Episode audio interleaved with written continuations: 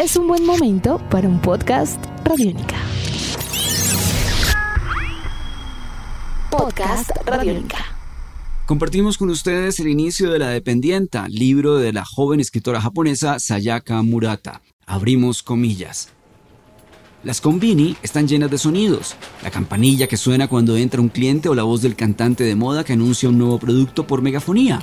Las voces de los dependientes que saludan a los clientes. El escáner de código de barras. Las cestas de la compra que se llenan. Alguien que coge una bolsa de pan o unos tacones que recorren los pasillos. Esta amalgama de sonidos forma el ruido de la tienda, que cada día me bombardea los tímpanos sin cesar. Cerramos comillas. Esta es la historia de Keiko Furukura, quien tiene 36 años, está soltera y no quiere ni tener pareja ni tener hijos. Esta rebeldía se convierte en el motor, además de las Combini, que no es nada más y nada menos que una tienda de 24 horas de los 7 días de la semana, la historia de un texto precioso, rebelde, auténtico y ante todo un texto que logra evidenciar el empoderamiento femenino en un país tan misterioso para nosotros como lo es Japón. Esta es una cita con el profe, podcast Radiónica. Puedes escucharla a través de radionica.rocks o en tu aplicación favorita. Hoy tenemos una gran escritora japonesa, Sayaka Murata, un libro esencial para entender la segunda década del siglo XXI, titulado La Dependienta, y además de ello, historias de supermercados. Hoy aquí en una cita con el profe. Sean ustedes bienvenidos y bienvenidas.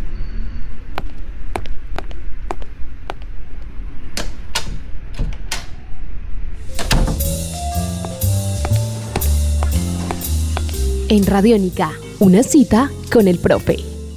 Continuamos con otro fragmento de La dependienta de Sayaka Murata, escritora japonesa. Y aquí vamos a entender algo sobre este personaje llamado Keiko Furukura.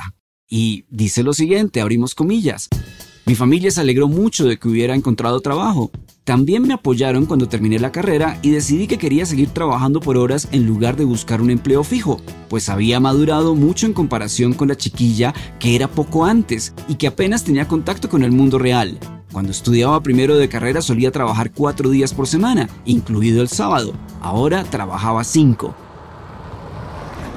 Al llegar a casa, caía rendida en el pequeño futón que siempre dejaba extendido en mi pequeño piso de seis tatamis y medio. Cerramos comillas y vamos a iniciar el viaje alrededor o el viaje al interior de Keiko Furukura y de la autora de esta historia, Sayaka Murata. Esta es una cita con el profe. Podcast Radiónica.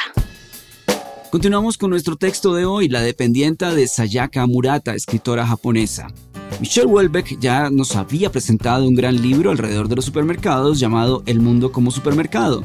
Tenemos títulos como Un científico en el supermercado, tenemos también eh, La era de los supermercados, entre otros, y un libro que quizá contrasta con el que estamos presentando hoy, Mala Leche, el supermercado como emboscada, de Soledad Barruti.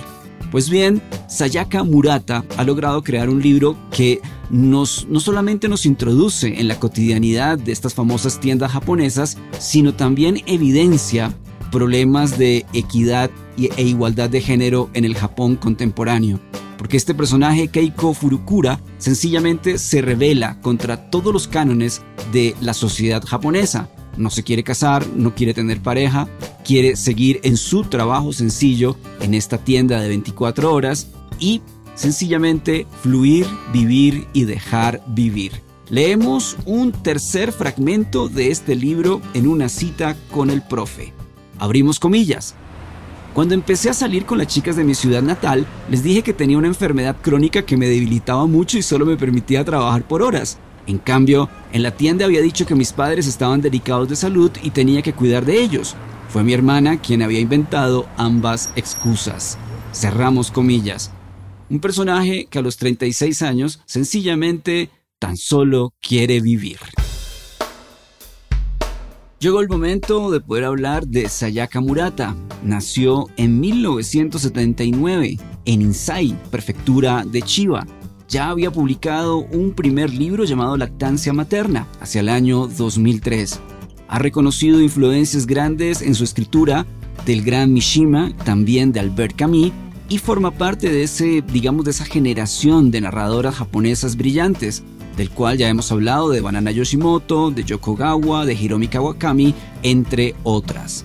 Continuamos con esta gran autora, quien en su vida o en la vida real también ha trabajado en algunas tiendas japonesas. Es más, cuenta una anécdota que ella ahora, para escribir su nuevo libro que está relacionado con un marciano en la Tierra, ha seguido trabajando en la cafetería, y es así, en la cafetería de la editorial, para no perder la costumbre creativa de trabajar en una tienda o trabajar en un lugar y poder hacer su proceso creativo.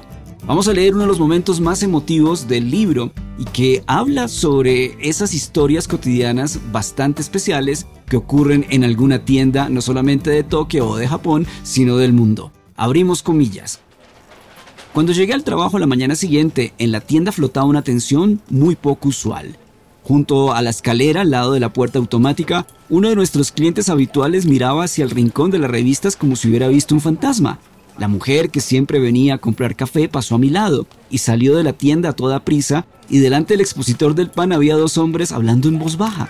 Sin entender nada, seguí la mirada de los clientes y me di cuenta de que todos observaban a un hombre de mediana edad que llevaba un traje gastado. El hombre merodeaba por la tienda y se iba dirigiendo a los demás clientes. Ajusté el oído y comprendí que les estaba llamando la atención. ¡Eh, usted! ¡Cuidado con ensuciar el suelo! increpó con voz atiplada a un hombre que llevaba los zapatos sucios. No, no toque eso. Está muy bien, ordenado y lo va a fastidiar. Regañó a una mujer que iba a coger una chocolatina. Atónitos, los clientes lo vigilaban de lejos sin perderlo de vista, incómodos ante la posibilidad de ser los siguientes. Cerramos comillas. Un libro que nos habla sobre la libertad, sobre la dignidad, sobre el empoderamiento y que contiene una rebeldía o una nueva clase de rebeldía.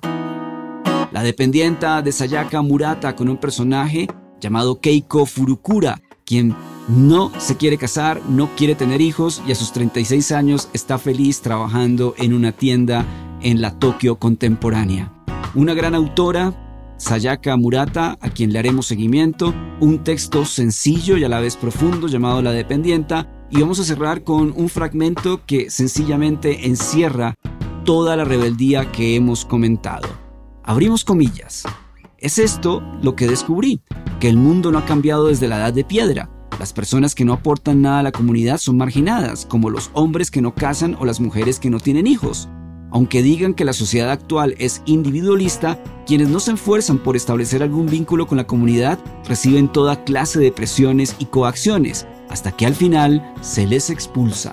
Cerramos comillas. Podcast Radiónica. Esta es una cita con el profe podcast Radiónica. Ya saben que nos pueden escuchar a través de radionica.rocks o a través de su app favorita.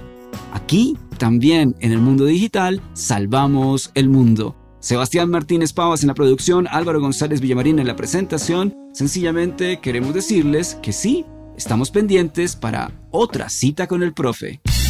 Nuestros podcasts están en radionica.rocks, en iTunes, en RTVC Play y en nuestra app Radionica para Android y iPhone. Podcast Radionica.